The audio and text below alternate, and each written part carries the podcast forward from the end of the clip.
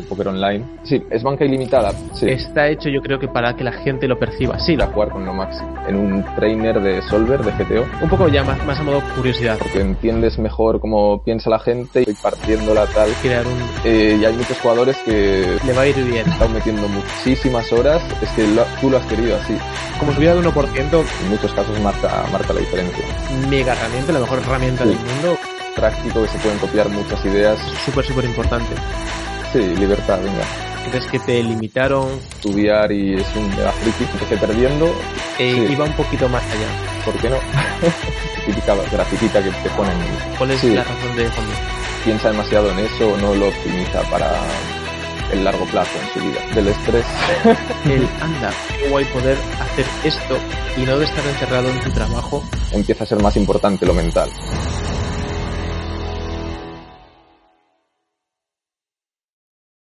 Buenas David, bienvenido al podcast de Falla con éxito. Un poco para que la gente te ubique, la gente que no es del póker, porque los del póker seguro que ya te ubican. Sí. Cuéntanos brevemente quién eres y a qué dedicas tu tiempo. Vale, bueno, gracias por la bienvenida, lo primero. Y soy David Laca, más conocido como Monkey Bows seguramente, ya que me dedico a jugar al, al póker online y ese es mi nickname en las mesas. Y juego, bueno, llevo jugando, he jugado un poco de todo, la verdad, pero lo que más juego son Spin and Goes y llevo, pues, no sé, igual ya cinco años jugando los, los Spin and Goes más altos que hay en, en la red.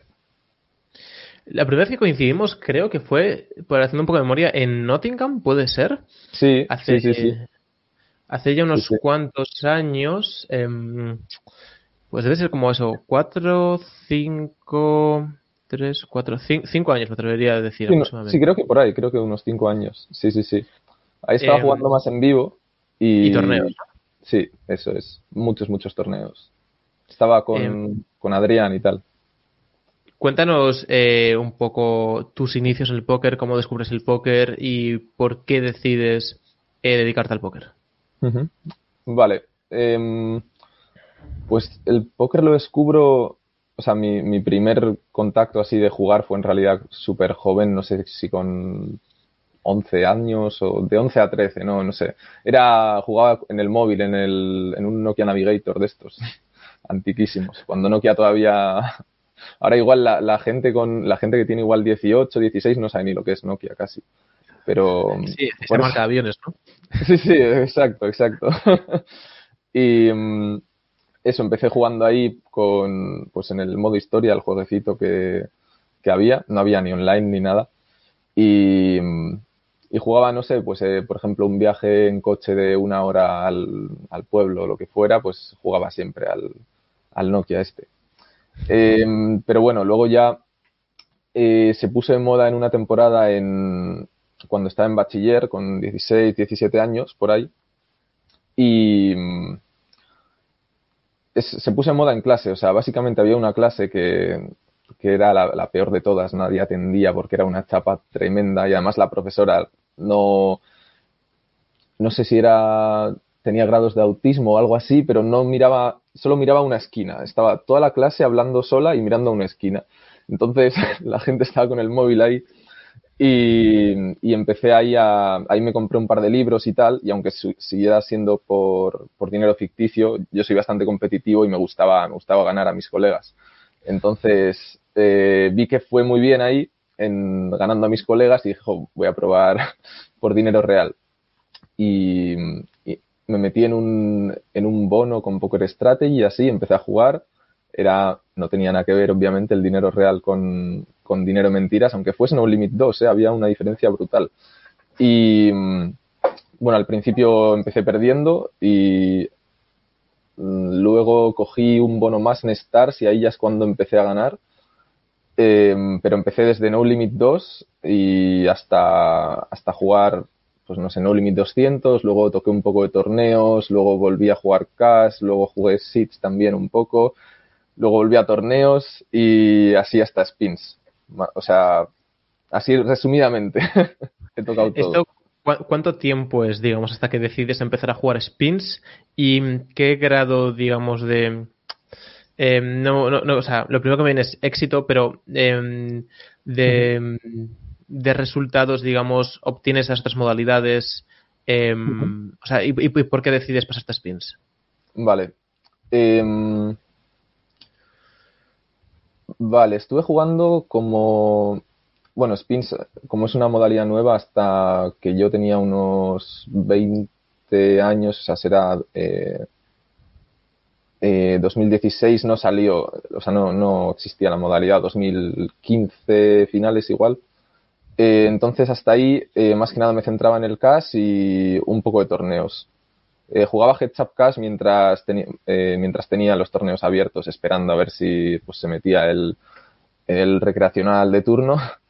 Y mm, luego estuve jugando em, torneos otros dos años con Adrián también y me pasé a los spins porque tenía mucha menos varianza. Me pasé em, en 2017 o 2018, finales de 2017 por ahí, que sería cuando, cuando ya terminaba mm, el deal con, con Adrián Mateos.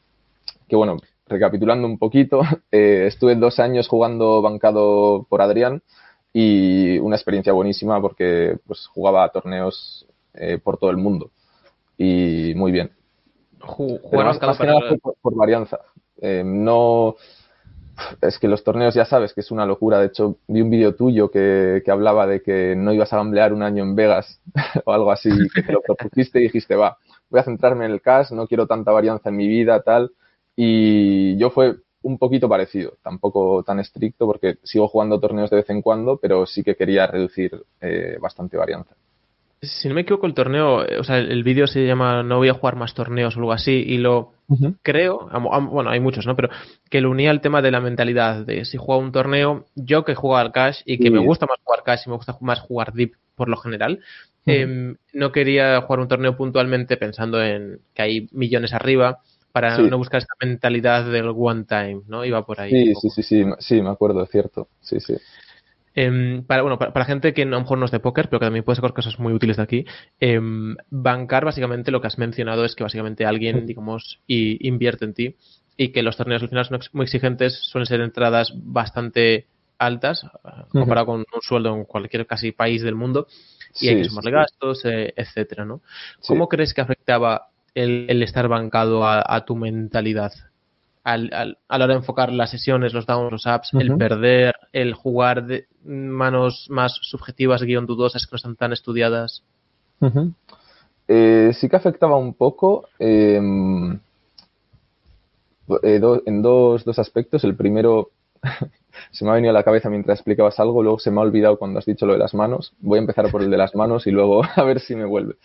Eh, sí que afectaba un poco en, el tema de manos, porque, claro, imagínate que pues busteas, te echan de un torneo eh, jugando una mano así que no esté muy bien vista en la comunidad o que sea un poco rara y tal y se lo tienes que explicar un poco al bancador. Entonces, siempre hay un poquito de presión ahí, al menos subconsciente, que te puede te puede llevar a jugar igual un poco más conservador y no salirte mucho de la línea.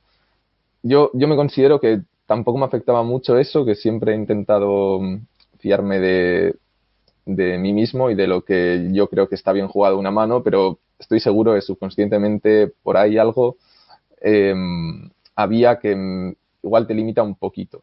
Creo, creo que a otras personas sí que les limita muchísimo más justo esto de, que mm, no jugar una mano de tal manera por no darle una explicación al, bancador, básicamente. Pero creo, que yo tengo la suerte de que no me afectaba tanto, aunque seguro que un poquito sí. Eh, estaba esperando a ver si volvía eso que tenías ahí rondando. Sí. Em, ah, sí. Era, era que em, al estar bancado yo sí que notaba que era más em, tomaba, o sea, me era mucho más fácil tomar riesgos. Obviamente, con mi banca, por ejemplo, o sea, relativamente, si por ejemplo con una banca de 100 yo me estoy jugando torneos de 1, igual estando bancado sí que tendía a gamblear un poco más y decir, vale, pues aunque sí, es banca ilimitada, pero mm, por ejemplo, ya cuando los buy son muy altos y no hay mucho volumen que meter, por ejemplo, un torneo de 25.000, eso, tengas la banca que tengas, al menos hace unos años, porque ahora ya sí que hay muchos más torneos de 25.000, pero hace unos años jugar un torneo de 25.000 había, pues yo qué sé, eh, 10 al año, y entonces jugarte uno te iba, mm, el resultado en ese torneo iba a afectar de manera muy, muy, muy grande al resultado en el, año global. Entonces, eh, ese tipo de situaciones que igual no cogía con mi banca porque no quería que afectasen al año global, al estar bancado era como más fácil cogerlas. Em, eh, bueno, también siempre existe la opción de vender acción aunque estés en el deal, si el bancador quiere, para sí, sí. Sí, sí. Em, no, no, era, no era de esos, la verdad. Siempre, aunque sí, sí que pienso un poco en la varianza y como te digo, ya me pasé a spins por varianza más que nada. Yo si estaba ahí dentro del torneo quería jugar con lo máximo. Igual una, una mentalidad un poco um, caliente del momento y no tan lógica, pero me gustaba jugar por, por lo máximo que pudiera, no sé. Em, ¿Qué edad tienes ahora? Ahora 26. Bueno, eh, todavía no, 25. Este año hago 26. 25, o sea, cuando te conocí tenías 19 o 20 años. Mis recuerdos es que eras muy joven, o sea, obviamente escucha alguien de 40 años y nos escupe a los dos, ¿no? Pero claro, yo ya tenía 25, 26 años y recuerdo que el primer feeling fue de que eras muy joven y, y, fue buen feeling, porque nos sentamos a comer, creo, yo no te conocía en ese momento, si me equivoco, había visto algún tweet, de hecho, recuerdo, no, recuerdo ni con quién comimos y, eh, conocía ya más a esa, otra persona que a ti, ¿no? Pero tengo así como pinceladas y, me pareció que tenías la cabeza bastante bien asentada o, muy bien, ¿no? O sea, es un poco así el recuerdo de en plan. Gracias, gracias. Este chaval le, va a ir bien. Em, entonces, por, por, poner un poco en perspectiva, ¿no? Y sacar cosas útiles para la gente que escuche también.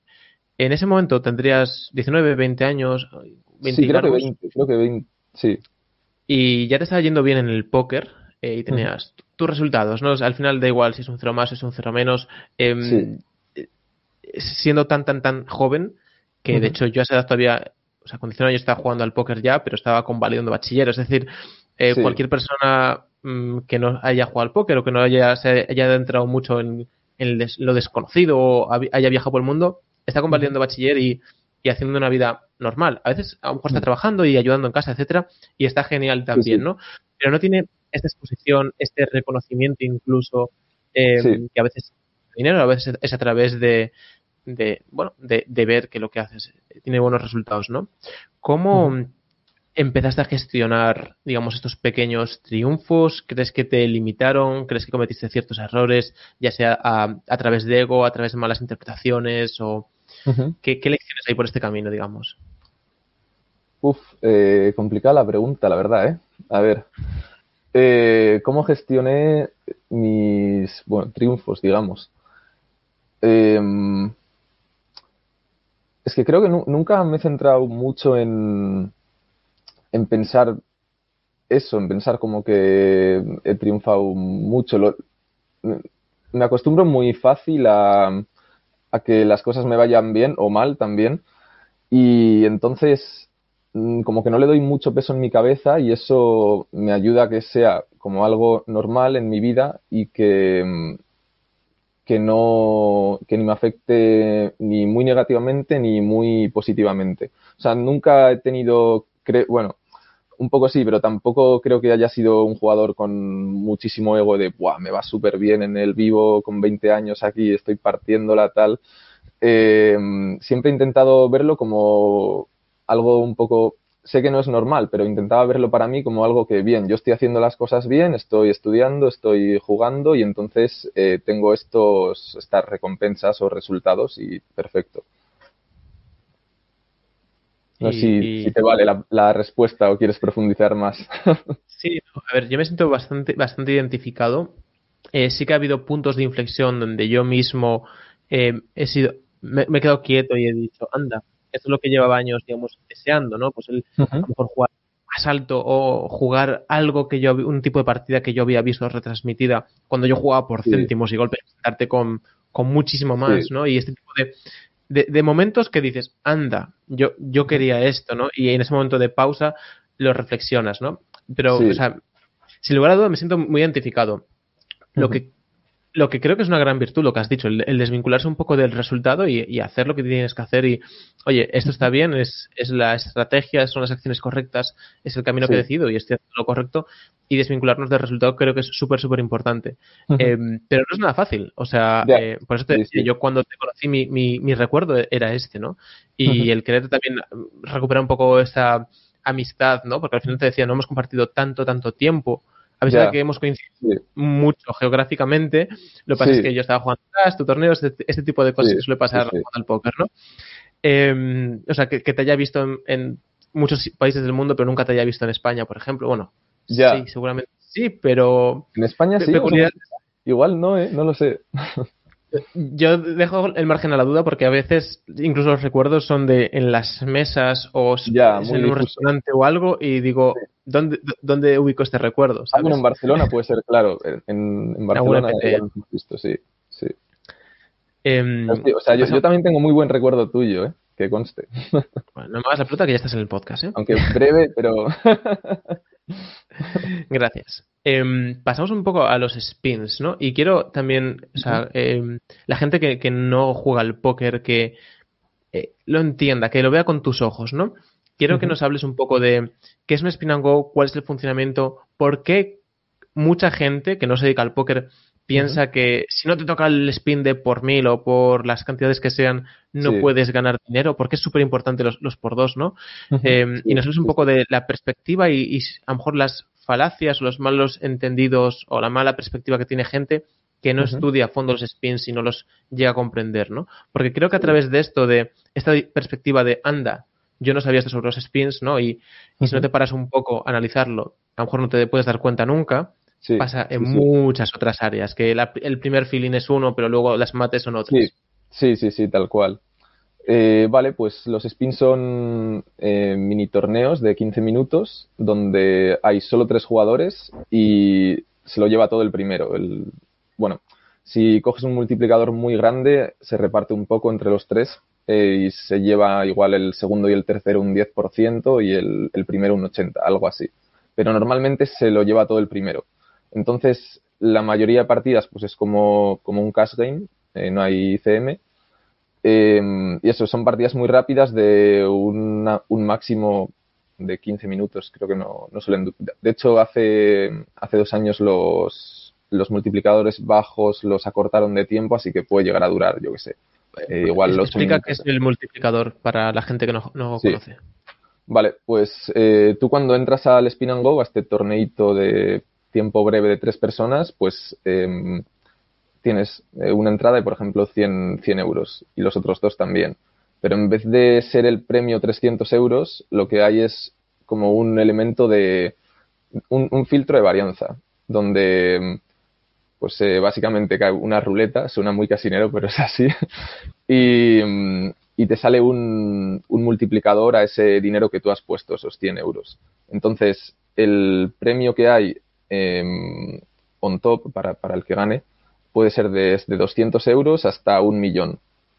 Esto es, este, este filtro es simplemente un, eh, un añadido de varianza, pero no, te, no es que ni te estén regalando dinero ni que te estén quitando dinero. O sea, tú, em, si vas por probabilidades de cada, de cada multiplicador, o sea, de cada premio potencial, em, lo que te están cobrando a ti es una media del, entre el 5 y el 7%, depende de la sala donde juegues, que sería el rake, la comisión.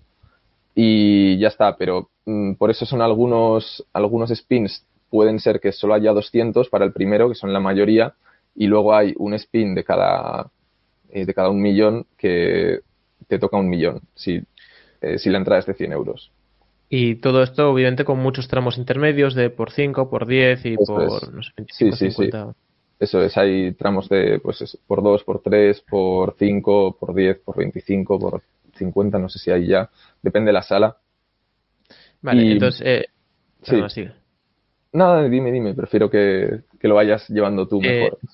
Em, alguien puede pensar, no importan los por dos, Porque es súper obvio que me da igual ganar o perder 200 euros, lo que hmm. quiero es ganar el, que, el del millón. Ese es el que tengo que ganar, ¿no? Eh, sería un poco el, primer pensamiento. ¿Qué tendrías que decir a eso? Bueno, luego hablamos un poco del Nemesis, ¿no? Que supongo que esto te lo han preguntado más de una vez. Sí, sí. Eh, bueno, pues básicamente es que mm, el, el, millón solo te va a salir una de cada, una de cada un millón y el por dos te va a salir eh, pues eh, 600.000 veces o no sé, o, sí, creo que son 600.000 o así, de cada un millón. Entonces, si tú no eres bueno eh, o no te centras en sacar buenos resultados donde te va a tocar jugar la mayoría del tiempo, pues no, no vas a ganar. Es como, por ejemplo, yo que sé, un boxeador que no, que no entrene el, el jab, que es el, el golpe de izquierdas más básico, que se tira todo el rato en boxeo, porque estás de izquierdas, izquierdas, izquierdas, y si no entrenas eso, no vas a, luego no vas a poder no vas a poder ganar un combate porque es como tu, tu fuente principal de, para, para poder ganar. Es, es, lo que vas a estar haciendo todo el rato, al igual que en los spins que salen todo el rato los por doses, si eso no te lo tomas en serio y no tienes em, bien no tienes bien trabajado el juego en, los por doses o eso, o, eso no te lo tomas en serio, al igual que un boxeador, si no se toma en serio el, el jab, que es lo que más va a usar en, combate, pues no, no ganas, básicamente. Claro, o sea, el, un poco el resumen supongo que es, o sea, otra forma de decirlo sería que la, gente lo primero que piensa es si pongo 100 y me quitan comisión y solo cobro 200 y tengo que vencer a dos, cada vez que lo juego estoy perdiendo dinero. Que en realidad hay una verdad en eso, lo que pasa es que vas a perder más si los juegas mal, ¿no? Y eh, al final no te están regalando dinero, o sea que de media cuando te toque el, del millón es porque tú ya has puesto suficiente dinero para que te devuelvan eso. Entonces, sí. el V viene de, jugar bien, obviamente también lo, los por dos, ¿no? ¿Crees que esto es algo, bueno, a lo mejor supongo que tú trabajas también con gente que ya se dedica a ello, pero este pensamiento, este, esta forma de, montar este juego que es, que es nuevo en, en las salas, ¿no? Que lleva lo que dices, máximo cinco o seis años, está hecho yo creo que para que la gente lo perciba. Sí, lo perciba como que, ah, los pequeños no importan y solo quiero ir a por el grande. Y puedes ver gráficas de gente ganadora que lo destroce y es, es un misil hacia, hacia el cielo, vaya. Sí, sí, sí, sin duda. El, el, ir a por el grande, pues en el boxeador sería como el que va solo a por el cao, no, no puedes ir solo a por el cao. Tienes que eso, centrarte en eh, progreso poquito a poco en los pequeños, siempre. Eh, podríamos hablar de V también, pero igual es complicarlo un poco de más, como dices, para oyentes que no sean del póker. Bueno, puedes hablar de V. O sea, era también para que la gente que, que no, no juega hmm. pudiera un poco ubicarse y, poder seguir un poco la, la, idea. Sí, sí, sí, vale. Eh, bueno, pues el V, el ejemplo más sencillo es eh, un, tirar una moneda al aire.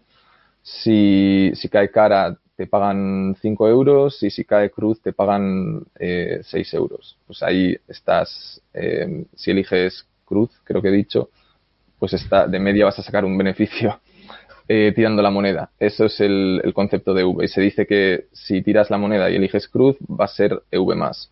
Entonces, en, en los spins, eh, la forma de trasladar eso sería em, si tú por spin ganas cierta cantidad de fichas de media, como no te, sin tener en cuenta ya multiplicadores casi, porque hemos dicho el multiplicador simplemente es eh, una, como un filtro de varianza.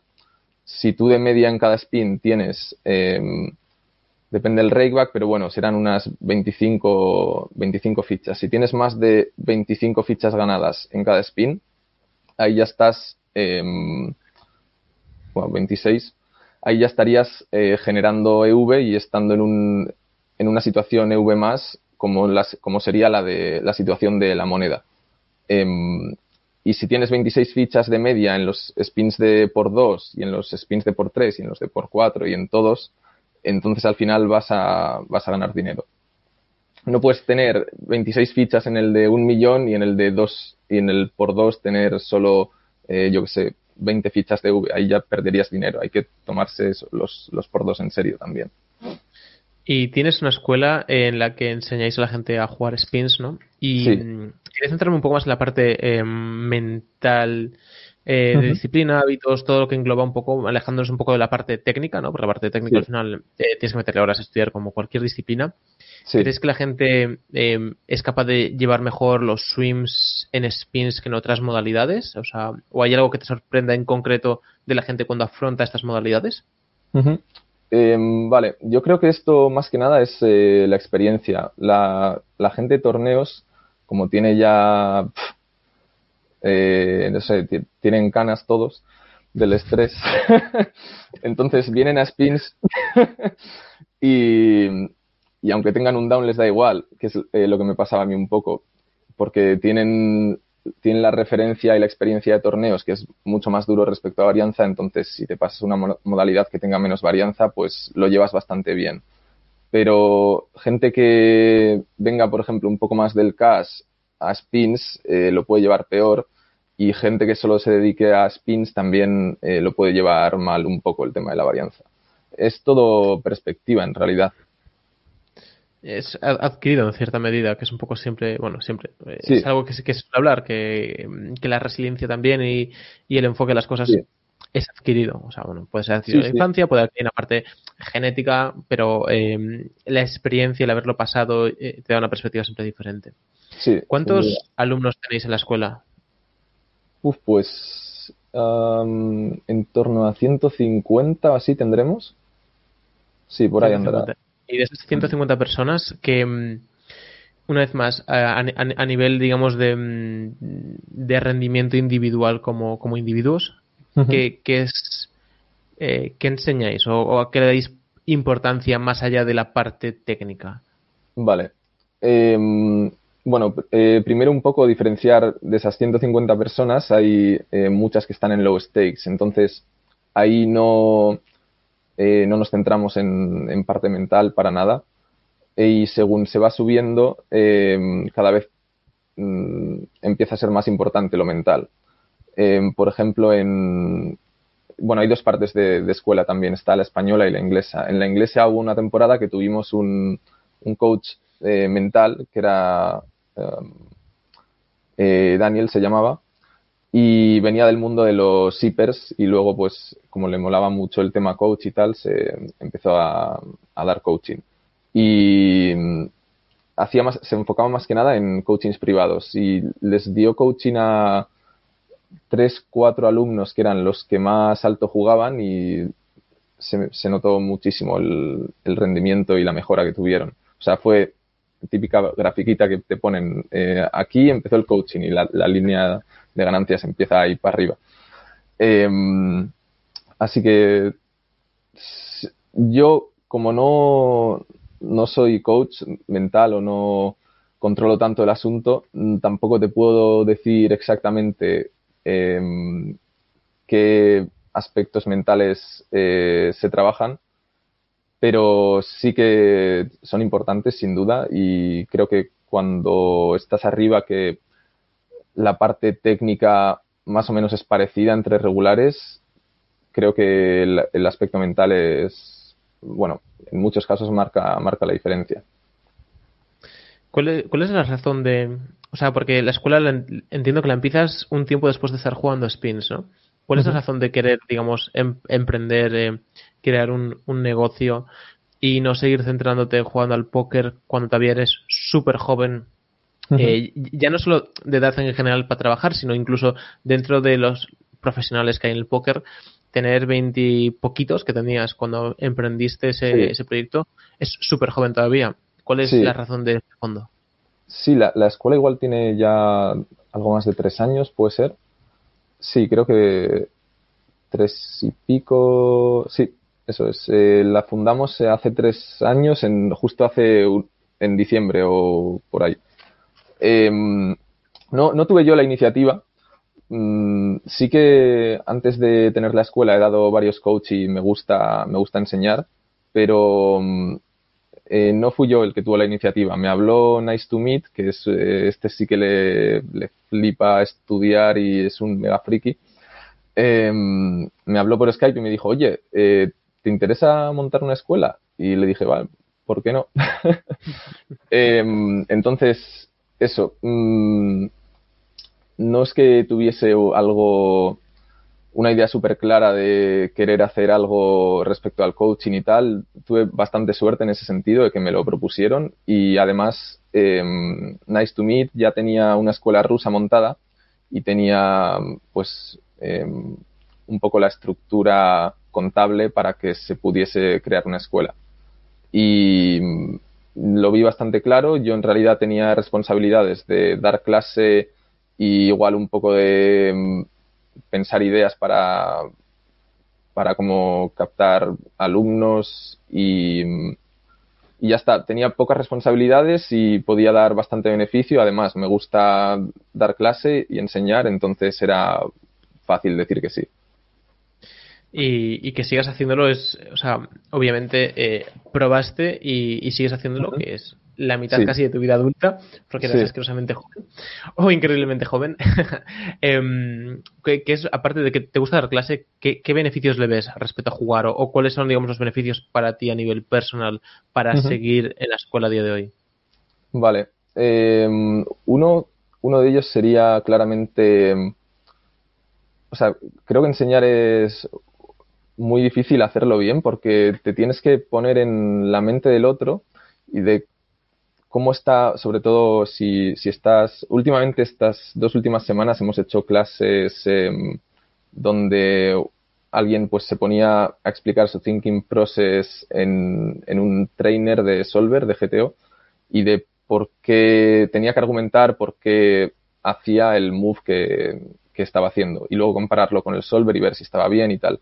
Y dependiendo de la persona, pues era un poco más fácil o difícil explicar eh, conceptos, porque cada uno como puede ver el póker un poco diferente y algunos un poco más eh, por la izquierda, otros por la derecha, tú como coach tienes que intentar adaptarte un poco mm, tu manera de explicar para que lo entiendan bien. Entonces, eso luego también te da mucho Em, muchas ventajas para la vida social también, porque entiendes mejor cómo piensa la gente y te puedes relacionar mucho mejor, aunque no estés enseñando nada, simplemente por relacionarte con la gente y tal, te viene muy bien saber enseñar. Em, dime. no, no, sí, sí, perdón. Vale, vale. Y esa sería una. Em, luego otra ventaja que es, esta es mucho más clara, creo, y estarían de acuerdo todos los coaches, que luego a la hora de jugar, o sea, tú para enseñar tienes que conocer muy bien lo que enseñas, porque si no, si no, no, lo puedes transmitir. Entonces, luego para la hora de jugar tú tienes mucho más claras las cosas, porque las has tenido que enseñar y explicar mm, desde un nivel fundamental y claro. Entonces, eso luego a la hora de pues, ejecutar un check race en las mesas, eh, lo vas a tener mucho más claro, lo vas a hacer con más comodidad y lo vas a hacer mejor, básicamente. Y creo que esas dos cosas son las más, lo que más beneficio me, da a mí personalmente. Eh, eh, la capacidad de estructurar cuando enseñas me parece siempre brutal, incluso aunque sean cosas simples. Sí, sí, sí, sí. Explicarlas de forma más simple aún eh, para que la persona es una iniciada o. Sí. y en em, tiempo real es difícil hacerlo también, es muy difícil. Hemos, has hablado de solvers, quería hablar brevemente de solvers y un poco ya más, más a modo curiosidad, ¿no? De hasta qué punto utilizáis los solvers y eh, os ceñís exactamente a lo que dicen. Eh, bueno, pues explicar también brevemente qué es un solver, ¿no? Pero un poco eso, em, ¿hasta qué punto están avanzados en concreto a lo mejor para spins? Em, ¿Qué relevancia les dais? En caso de que no hagáis exactamente lo que dicen, ¿en qué os basáis para desviaros o cuáles son las razones para no seguirlos? Vale. Pues un solver básicamente es un programa informático que te resuelve una, situación o una mano en el póker. Y con resolver quiero decir definirte una estrategia que te asegure que no vas a perder dinero si utilizas esa estrategia.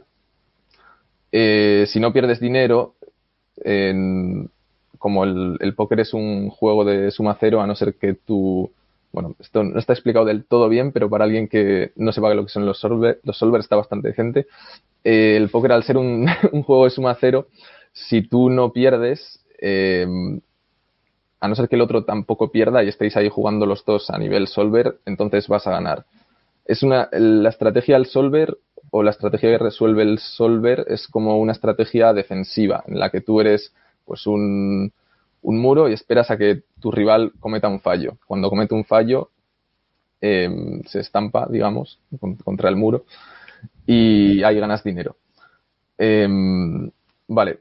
Y ahora, ¿cuánta relevancia le damos a los solvers? Vale. Eh, va por niveles también a los, a los de... Bueno, la estructura tiene la estructura de la escuela tiene cuatro, cuatro niveles. El primer nivel es el que es súper básico, que es para gente que casi, casi no haya jugado a póker o, no sé, igual no haya jugado más de 20, 30 horas de su vida al póker. El siguiente es un poquitín más avanzado, que es ya para gente que juegue, pues igual algún spin de 5, bueno, no, doses, unos, todavía 5 nada. Y luego el tercer nivel sería el que juegan ya 5, 10, bueno, 10, 25 y el último ya sería gente que está eh, profesionalizada.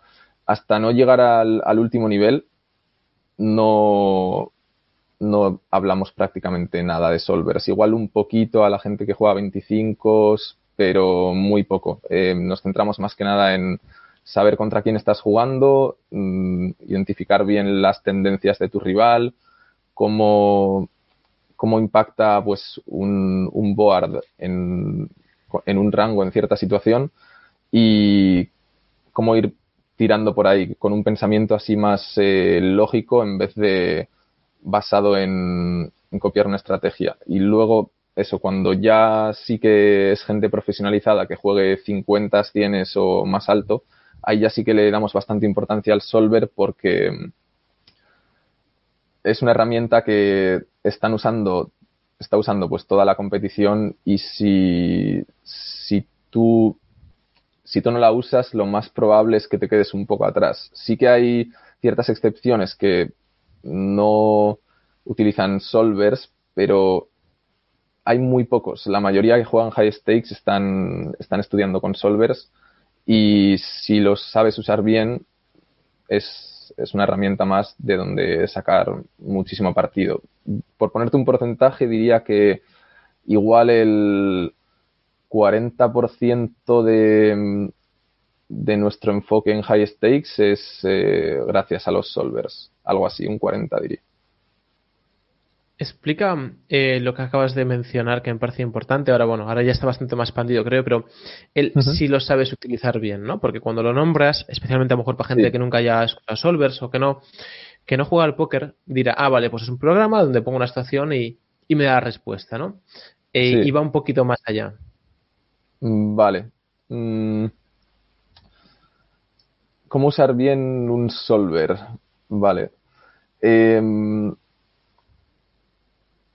el solver más que nada, eh, como digo, lo que hace es mm, utilizar una estrategia defensiva. Pero ¿por qué usa una estrategia defensiva? Porque está jugando contra alguien que es buenísimo. Está jugando contra... Bueno, voy un poco más atrás. El solver funciona de, de como por fuerza bruta, digamos. Pone a dos, dos personas, el solver pone a dos personas jugando y simula, eh, simula un montón de manos eh, o un montón de acciones y empiezan jugando fatal los dos, los dos a los que el Solver ha puesto a jugar. Pero poco a poco el uno va aprendiendo del otro, va aprendiendo por dónde le puede explotar, cómo responde el otro, cómo el otro le reexplota, cómo le vuelve a explotar el otro de vuelta, y entonces se llega a un equilibrio. Pero esos dos jugadores, una vez han llegado al, al equilibrio, son buenísimos. Y mm, no hay, ese tipo de jugador no te lo encuentras en las mesas. No hay, nadie tan bueno que juegue como un solver. Entonces, si tú adoptas una estrategia de solver eh, defensiva, vas a dejar de ganar muchísimo, muchísimo, muchísimo dinero en las mesas. Además que eh, ejecutar una estrategia de solver es súper complicado y seguramente lo vayas a hacer mal si intentas copiarlo bien. Porque, por ejemplo, hay, eh, hay ciertas manos que el solver te dice esto es un 60% call, un 30% eh, fold y un 10% check raise. es como, no, no puedes hacer eso in-game. Em, entonces, al no poder copiarla bien, eh, y mucho menos si te lo aprendes de memoria, si te lo aprendes por lógica, intentando entender por qué el solver hace tal, ahí sí que em, está bien, pero si te lo aprendes copiando y aparte no estás teniendo en cuenta contra qué rival estás jugando y estás adoptando una estrategia defensiva contra alguien que está cometiendo errores enormes y puedes atacarlos, estás utilizando el solver de, manera errónea. O sea, siempre que en cualquier juego o, cualquier deporte, si tú ves que tu rival está teniendo leaks, como se dice en el póker, que está cometiendo errores y que tiene em, brechas abiertas o es vulnerable en ciertas zonas, tú tienes que atacar eso para maximizar tus ganancias. Y el solver no hace eso, el solver no ataca esas zonas em, que, están, que están descubiertas. A no ser que empieces a hacer node logs y todo eso, pero bueno, ya eso es otro tema también. Eh, eh, se me ocurre un símil bastante simple de entender, que hasta que yo, yo que no me gusta el fútbol lo puedo entender, em, que sería que una estrategia donde pues hay cuatro defensas, cuatro medios campos y dos delanteros, ¿no? El mítico 4-4-2, em, es una estrategia pues relativamente pues, equilibrada para jugar contra otro equipo al fútbol. Sin embargo, si juegas contra 11 personas que no saben ni darle con el pie al balón, como podría ser mi caso, y esas 11 personas eh, crean una estrategia eh, totalmente alocada para la teoría, por lo menos presente del juego, donde a lo mejor tienen 11 delanteros y el portero también juega delantero, tú puedes jugar ese 4-4-2 y, y, ganar de media mucho o generar una ventaja, pero a lo mejor lo más óptimo es que tú tengas eh, cinco defensas, un medio campo y un montón de delanteros. Eso sería más óptimo. Por, Simplemente porque contra quien juegas no está aplicando eh, la estrategia sobre la que tú maximizas o, o, no, te la lían, digamos, básicamente. Sí, sí, sí. Sí, es, es buen ejemplo, sin duda. Em, has dicho algo ahora que, bueno, justo, justo antes, ¿no? Y ya me salgo un poco de los solvers. Eh, sé que es un tema que puedo estar aquí días hablando. Sí. Em, que has hablado de que al principio enseñáis a la gente a pensar y luego ya sí que le ponéis temas más, em, digamos, teóricos de solvers, porque luego van a tener más la capacidad también para tener este entendimiento de, vale, esto es lo que haría un solver por estas razones, no quiere decir que lo uses siempre, sino que tienes el thinking process, ¿no? Eso es, y, y abro aquí un tema totalmente que de hecho no te ni, ni, ni apuntar las notas para hablar contigo, pero me parece interesante y a ver qué opinas tú. A lo mejor no tienes una opinión construida o tal, pero podemos hablar de ello, ¿te parece? Dime, dime. Y es de que a día de hoy, aparte, creo que eres alguien que lo tiene algo presente por que sigues a cero personas en Twitter. Em, es de que eh, la gente a día de hoy creo que infra, eh, sobrevalora la información aislada. Es decir, ah, como lo puedo googlear, lo puedo obtener esa información, ya está. Y está genial, o sea, es una mega herramienta, la mejor herramienta del mundo, eh, buscadores de información, pero necesitas el filtro, necesitas esta capacidad de eh, entendimiento, ¿no? Em, ¿Qué opinas de esto? Sí, opino que estás totalmente en lo cierto y cada vez más, porque em, cada vez em, en realidad Google, Google mismo, como que lo has puesto como ejemplo, te explota y explota tus em, las ideas que tú ya tienes predeterminadas. Bueno, por ejemplo, el algoritmo de YouTube ya se sabe bastante bien que, que te muestra lo que tú quieres oír.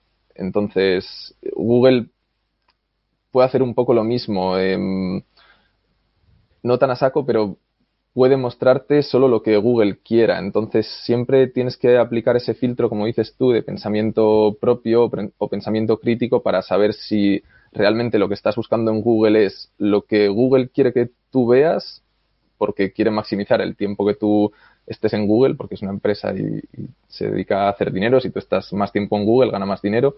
Entonces, tienes que identificar si realmente estás eh, buscando lo que tú quieres buscar o estás viendo lo que tú quieres ver o lo que buscas o estás viendo lo que Google quiere que veas. Em, así que sí, eh, me parece súper importante. Esto también se puede aplicar muchísimo, muchísimo al póker.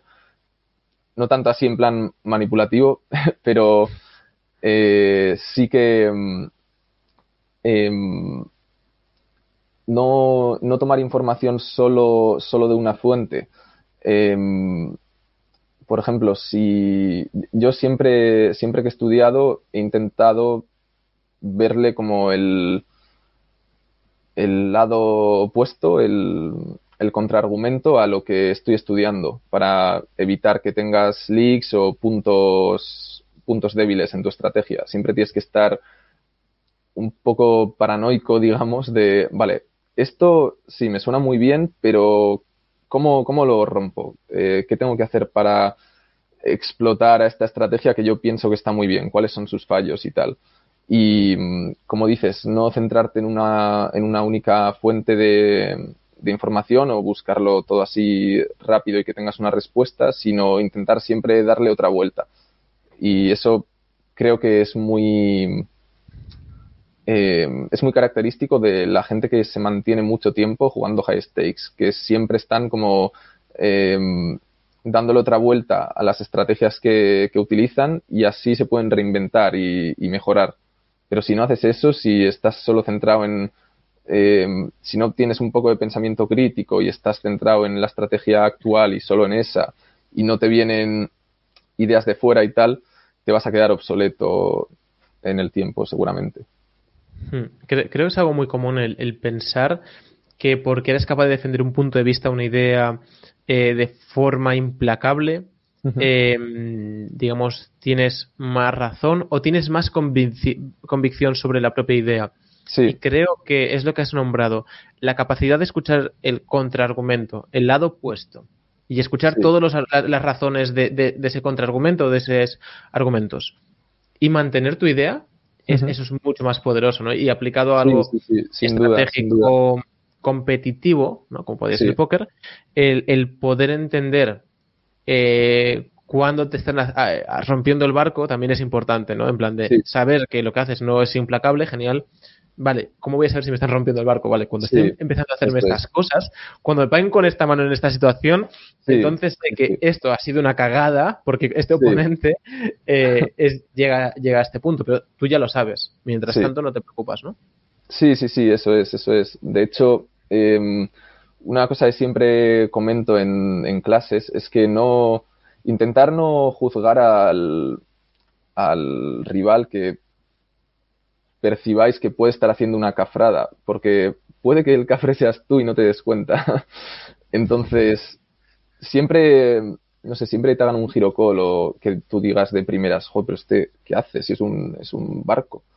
Em, intenta darle otra vuelta más, por si acaso, por si, acaso, por si acaso eres tú el barco y estás faroleando de más ahí y él lo sabe y te está outplayando. Mm, así que sí, eh, súper importante esto de no ser súper implacable, bueno, o serlo también, tener mucha confianza en tus ideas y tu estrategia, pero al mismo tiempo eso, tener como un ojo extra por ahí que se fije en este tipo de detalles y revise, esté pendiente de si tu, estrategia es eh, tan implacable o no. Esto también me ha recordado a eh, bueno, la gente que no estudia el póker se caracteriza por hacer movimientos, a lo mejor que la gente que lo estudia no suele hacer, ¿no? Y, suele también ir por épocas, a pesar de que el juego está muy evolucionado ahora, ¿no? Cuando yo empezaba a jugar no había donks, básicamente. Yo tenías el número de donk bet general y como subiese de 1% que le dabas posibilidad de misclick a alguna persona o puntualmente en multiways, como subía de 1% es que tenía leaks o, se solía equivocar, en ciertos puntos, no era la estimación. Y luego se empezaron a en muchas más situaciones.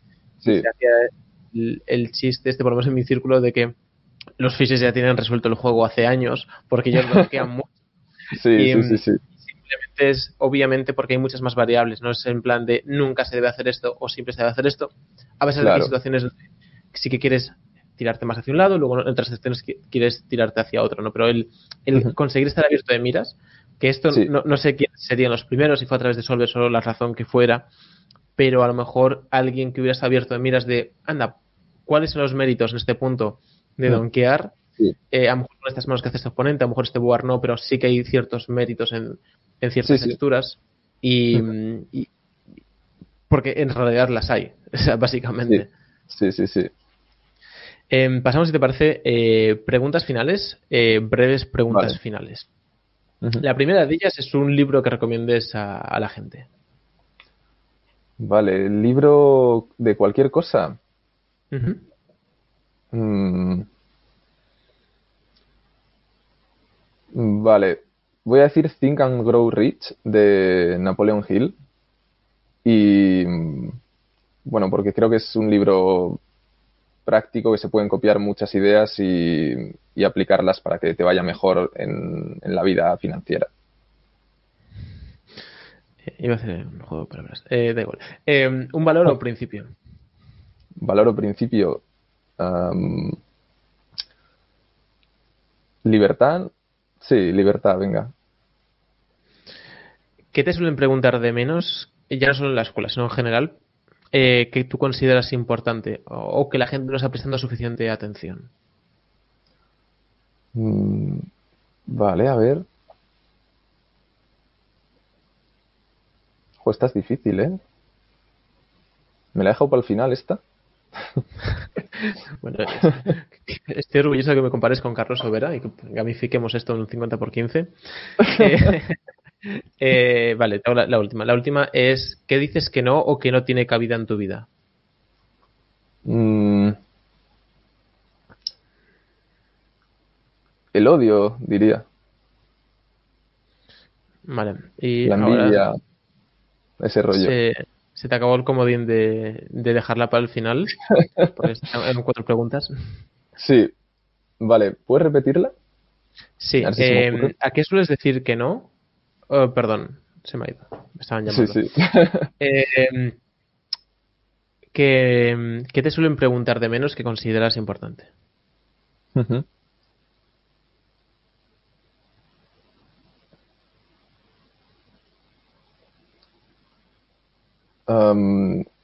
igual sobre la gestión de banca, diría. Creo que mm, sí, creo que diría gestión de banca junto con emociones ligadas a, la gestión de banca. Creo que la, aún, hay gente en la escuela de, que es profesional, que juega 50 si tienes, que creo que no mm, piensa demasiado en eso o no lo optimiza para el largo plazo en su vida. Vale, me parece un tema súper interesante. Eh, ¿Quieres eh, profundizar un poquillo ahora, aprovechando que la gente no te pregunta sobre ello? Yo te voy a preguntar. vale, sobre ello. Vale. Em, yo creo que en general los, jugadores de póker no. Bueno, van muy al corto plazo y no piensan tanto en el futuro. Mm, como dices tú, igual de que tú, no querías que tu, tu, éxito, digamos, dependiese de pinchar un torneo o no. Eh, y hay muchos jugadores que están centrados en como pinchar ese torneo el, domingo este, el domingo este, el domingo, en vez de igual enfocar su, su carrera y su gestión del dinero de aquí a 5 o 10 años. Em, y creo que eso, sobre todo en el póker, que cambia bastante deprisa. Y. A ver, yo soy optimista con el futuro del póker, pero que no es algo fijo que vaya a estar ahí siempre, a lo mejor. Entonces, tener un poco un plan de em, gestión de banca más o menos serio y sobre todo plan económico a futuro, eh, creo que es importante y no, no, se habla. La gente va muy al día y no sé, mm, ¿cuál es tu, cuál es tu objetivo cuando tengas 30 años respecto a mm, tu economía? Eh, ¿Quieres, yo qué sé, quieres tener una una casa, quieres estar de alquiler, quieres tener inversiones en bolsa o en criptomonedas o donde sea. Y una vez sepas la respuesta a esas preguntas, porque hay gente que igual quiere tener una casa de 50.000 euros en un pueblo y vivir perfectamente, y hay otra gente que igual quiere una casa de 2 millones o 3 en Londres. Entonces, hay que tienes que hacerte más o menos una idea de lo que quieres en, de 5 a 10 años y planear un poco eso. Sobre todo si juegas torneos, porque los torneos tienen tal varianza que a lo mejor estás tres años sin ganar, que son tres años que no has, eh, bueno, que, has perdido básicamente porque el EV no, tiene memoria, desafortunadamente. Eh, y imagínate que eres un jugador con 25 años y igual quieres empezar a, no sé, tener una familia, no, es mi caso, pero tener una familia a los 30 y si se te pueden ir tres años eh, jugando torneos sin generar dinero, pues igual no juegues torneos. No sé, ese tipo de cosas, planear a futuros, creo que se hace muy poco en el póker y se debería hacer más. Y como último, puedes hacerme una pregunta. Mm. vale. Mm. Eh, ¿qué, es, ¿Qué es lo que más te gusta del. Lo, que, lo que más te ha gustado de ser jugador de póker? algo que me has mencionado, a lo mejor estoy condicionado, pero la libertad. El, poder decidir en todos los sentidos. Y básicamente mis decisiones normalmente era eh, cuando suena el despertador me levanto y me pongo a jugar. Esa es mi decisión. Pero el, ser, el ser libre de, mi tiempo y de mi vida en todos los sentidos, eh, por fortuna o gracias al esfuerzo, la combinación de los dos, también a muchos otros niveles de pues, poder hacer un montón de cosas que he querido eh, con más gente y que a lo mejor yo ya he contribuido mucho a eso gracias al póker. Sí. Pero sin duda eh, que, creo que la libertad va antes, el, poder decidir. De hecho, cuando siempre hablo de un poco cómo empecé a jugar al póker, que fue un poco, vi la película 21 Blackjack y me pasé meses practicando. Sí mi primer objetivo y lo que yo tenía en ese momento de la convicción es que yo con 30 años, es decir, ahora, 12 años después, iba a tener 30.000 euros ahorrados, que para mí 30.000 euros en ese momento es como, como millones. Sí, sí, y, sería el mejor contador de cartas del mundo. O sea, no, no, no quería entrar en un casino en ese momento que dudo que lo hubiera mantenido el tiempo, obviamente, porque crecemos y, y tal, pero que el objetivo era en 12 años voy a ser el mejor contador de cartas del mundo y con eso con este dinero voy a poder generar mucho más y voy a poder decidir sobre, sobre mi vida. Eh, esta es la sensación, ¿no? Cuando veía películas de o mismo recuerdo una de James Bond que juega las cartas, pero la que 21 Blackjack es diferente y hay, hay muchas otras diferentes, ¿no?